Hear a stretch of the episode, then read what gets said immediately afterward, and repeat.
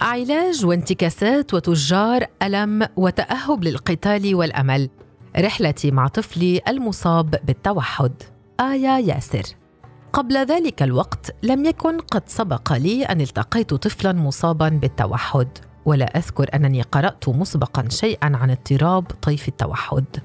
ربما سمعت باسمه بضع مرات من دون أن أعرف ماهيته وأظنني شاهدت بطل فيلم أمريكي كان عبقريا في الرياضيات ولديه متلازمة أسبرجر توحد عالي الأداء. وبينما كنت أشاهد مع طفلي مسلسل الرسوم المتحركة الإيطالي بابلو الذي يعاني بطله من التوحد لم يخطر في بالي أن يكون أحدهما مصابا بالتوحد.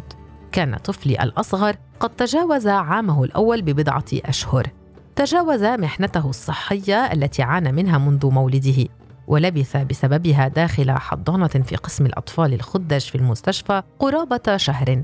كنت أراقبه ينمو ويكتسب الكثير من ملامح وجهي ويرقد حولنا وينطق ببعض الكلمات ماما وبابا وأكل وماء ولا وهات وسيب وخد لكن سرعان ما بات ينسى ما تعلمه من كلمات وراح يفقد حصيلته اللغوية حتى امتنع تقريبا عن الكلام مكتفيا بإصدار الأصوات والمناغات كالرضع. لاحظت أن صغيري لا يلعب قط بالألعاب كالصغار.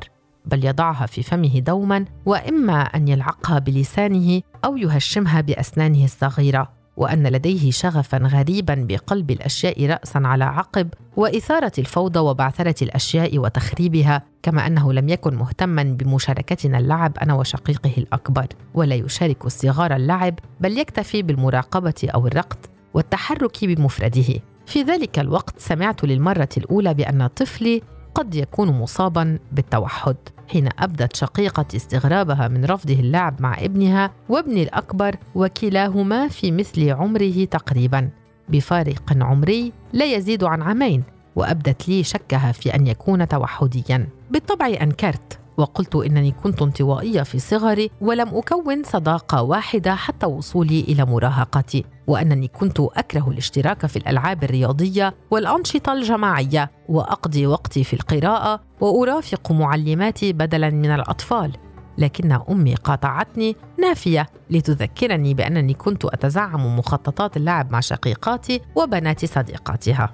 بت ألاحظ أن صغيري لم يعد يستجيب عند مناداته باسمه ولا ينفذ الأوامر أبدا ولا ينظر إلى أعيننا إطلاقا ولا يدرك الأخطار ويفر ويتركنا في الشارع. بات يرفض غالبية أصناف الطعام ولم يعد يأكل سوى البطاطس المقلية ورقائق الشيبس والشوكولا والخبز والطماطم. لكنه مع ذلك يهوى أكل الطين وتلاء الجدران والورق والمناديل ويكثر من البكاء والصريخ والعض ويدخل في نوبات غضب غير مبررة أو ضحك هستيري. وأدركت أن لديه خللا في الشعور بالألم والجوع والشبع وكانت صدمتي كبيرة حين رأيته للمرة الأولى يرفرف بيديه بضع مرات كما تفعل شخصية بابلو في المسلسل الكرتوني. فقررت أن أبحث وأقرأ عن التوحد لأصدم بأن طفلي يعاني من غالبية سمات اضطراب طيف التوحد. وقرأت عن طيف الشاشات والحرمان البيئي وأدركت خطورة ترك طفل صغير أمام قنوات أغاني الأطفال لساعات طويلة.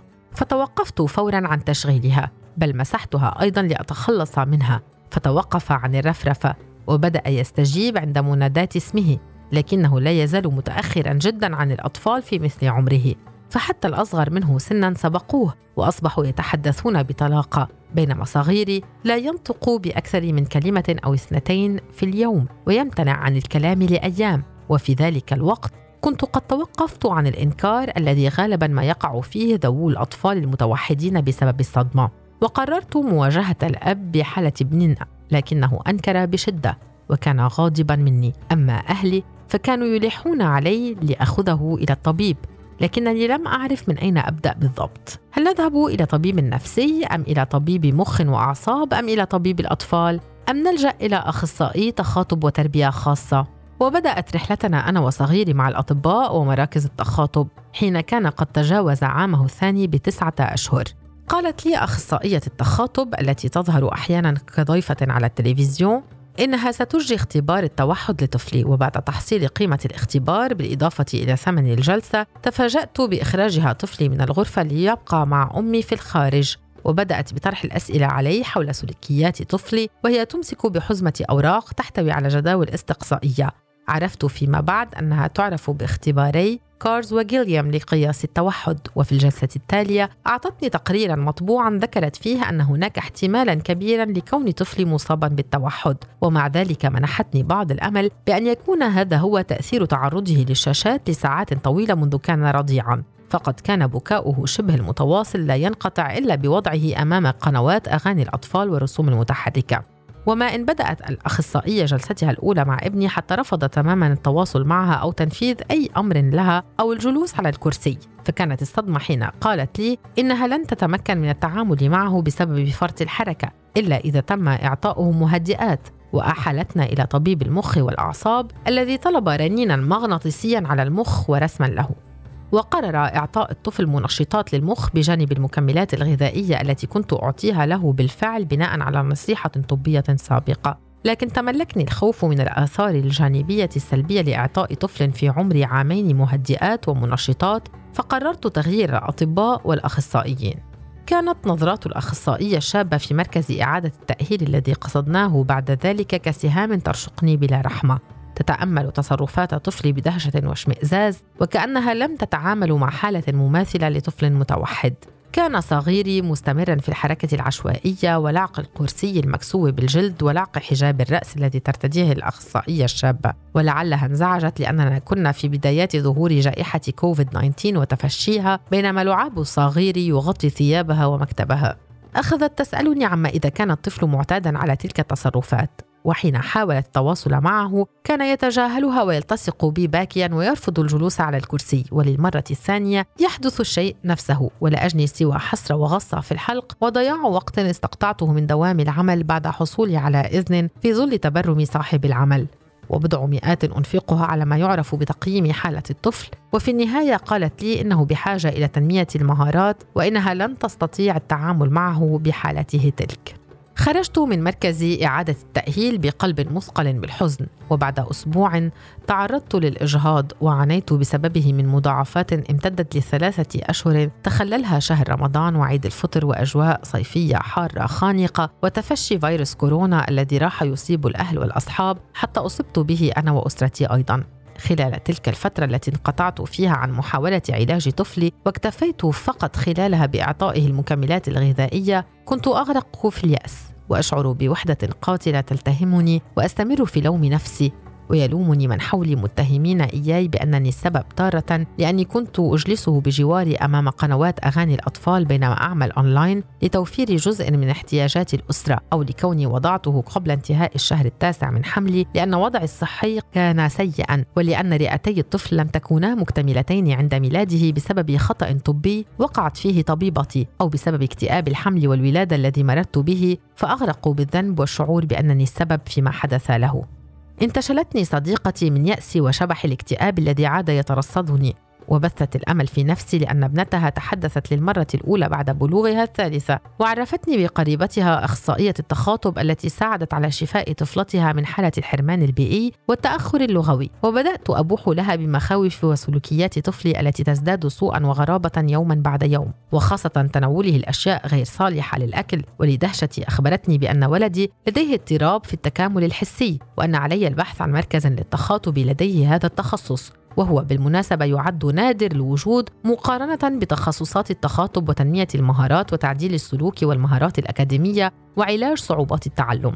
بعد رحلة بحث لأسابيع وجدت ضالتي في أحد المراكز الذي يقع في حي سكني آخر يبعد عن مكان سكننا فأضطر إلى السير مع طفلي لمسافة طويلة تتعب أقدامهما الصغيرة وركوب ثلاث وسائل مواصلات قبل أن نصل إلى المركز وفي المرة الأولى التي أتيت فيها بطفلي إلى جلسة التقييم وجدته للمرة الأولى يتفاعل وينفذ الأوامر بل إنه عانق الأخصائية وقبلها وهو شيء لا يفعله طفل متوحد مع الغرباء فقررت المداومة على إحضاره إلى هناك. لكن جلسة التكامل الحسي الأولى بالنسبة إلي كانت جحيما.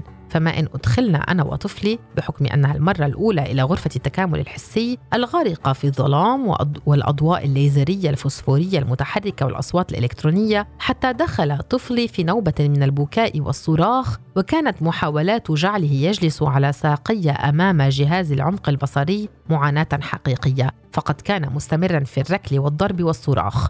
بعد نهاية الجلسة عدت مع طفلي إلى البيت في وقت متأخر بقوى خائرة وجسد منهك. وقررت مديرة المركز أن طفلي يحتاج إلى تنمية المهارات بجانب التكامل الحسي وأن يخضع لست جلسات أسبوعية.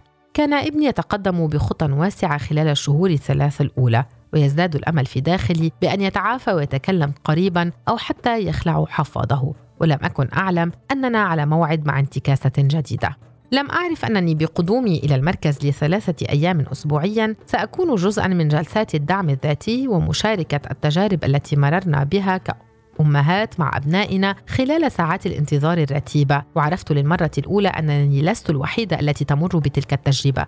كلنا مررنا بمراحل الصدمة والإنكار والذنب وكلنا نكافح وحدات لعلاج أطفالنا وكلنا نمر بالإرهاق ونوبات الاكتئاب واليأس وكلنا مستنزفات ماديا نفكر بقلق في الغد وتدبير نفقات العلاج وكلنا مرهقات نتظاهر بالقوة لأجل أطفالنا وأحيانا تخور قوانا فتنهمر دموعنا لأتفه الأسباب. وكلنا خائفات من المستقبل المجهول لأطفالنا التوحديين وفي داخل كل منا ندوب وجروح لن تندمل. بسبب تنمر تعرض له أطفالنا أو نظرات استهجان واشمئزاز رشقنا بها أو تساؤلات الفضوليين وكلمات الآخرين الجارحة وكلها أمور تجعلنا في حالة ترقب للقتال دفاعا عن صغارنا العاجزين عن النطق والدفاع عن أنفسهم.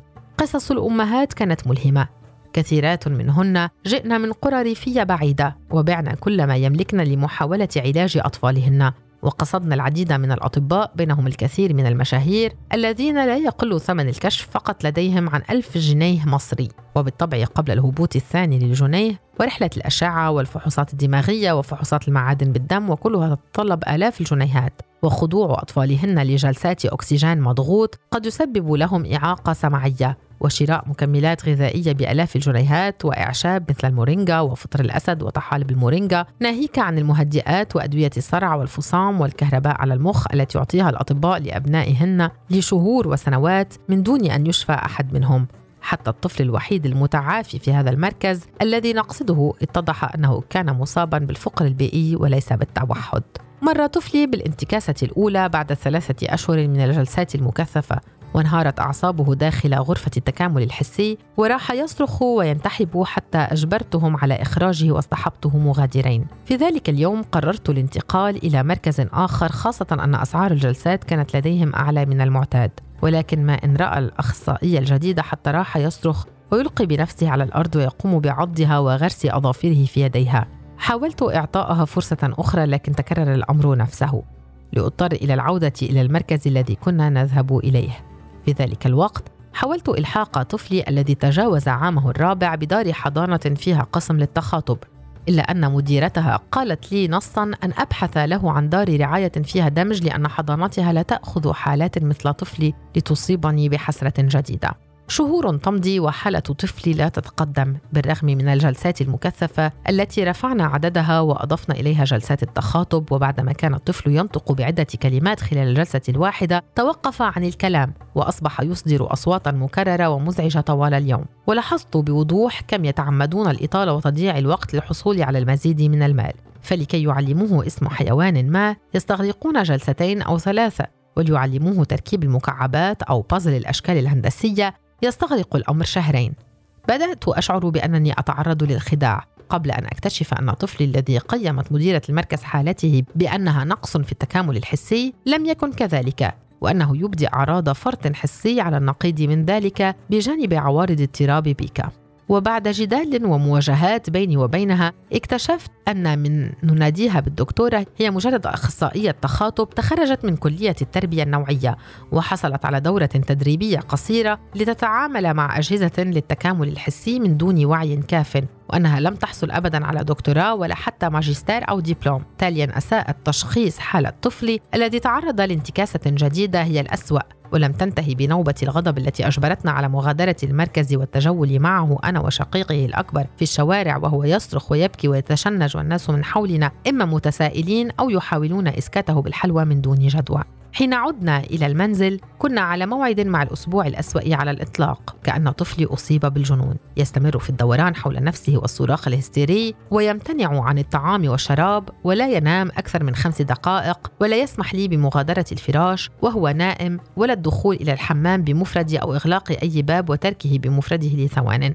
كدت افقد صوابي ورحت أتواصل مع العديد من المتخصصين في مصر وخارجها وكان هناك إجماع على خطأ في تشخيص الحالة وضرورة وقف الجلسات إلى حين إعادة التقييم أي أنها نقطة ونعود إلى بداية السطر وأن كل ما مضى راح هباء منثورا. بعد أسبوع بدأت هستيريا ابني بالتوقف عقب انقطاعه عن الجلسات ووجدت نفسي أبدأ عهدا جديدا مع طفلي الذي وجدت وقتا أطول لمراقبته والتقرب إليه. غمرته بحبي وحناني وكلمات التشجيع والثناء فصار يغمرني بالأحضان والقبلات ويتواصل معي بعينيه في معظم الوقت. قرأت منهج سان رايز الأشهر في علاج التوحد وعرفت أن دور الأم أكثر أهمية من دور الأخصائي بالنسبة إلى الطفل. أصبحت أتواصل مع المتخصصين والعديد من ذوي أطفال التوحد في العالم العربي عبر مواقع التواصل وأكثر من القراءة ومشاهدة مقاطع الفيديو التي تعلمني كيفية مساعدة ابني. واشتريت العديد من أدوات مونتيسوري لتنمية مهارات طفلي وتعليمه. وأخيرا بدأت أجني بعض ثمار جهدي. فعلى الأقل استقرت حالته نسبيا وصار يتواصل معي بشكل أقرب إلى الطبيعي. وينفذ غالبية الأوامر وقلت نوبات الغضب واختفت معظم سمات التوحد وإن كان بعضها يظهر على استحياء من حين إلى آخر. باقترابي من طفلي أدركت أنه يمتلك الأحاسيس والذكاء والذاكرة الجيدة وأنه لم يكن غبيا أو ميؤوسا منه كما أوهمني تجار أوجاعنا في المراكز الهادفة للربح. وأن ما علموه إياه في شهور كان يتعلمه معي في أيام فقد كان بحاجة إلى الحب والفهم والثقة والكثير من الصبر. في النهاية عرفت أن أسباب اضطراب التوحد ليست معروفة بشكل قاطع لذا لا يمكنني لوم نفسي وأن أفضل ما أفعله هو تقبل ابني كما هو والقبول بالقدر. إذ أن العلماء لم يصلوا إلى اليوم لعلاج جذري لهذا الاضطراب وأن كل الجهود المبذولة هي لإعادة تأهيل الأطفال وتحسين حالتهم وليس شفائهم وأن مشواري مع طفلي شاق وشائك لكني مستعدة لفعل أي شيء لأجله ولن أتخلى عنه ابدا.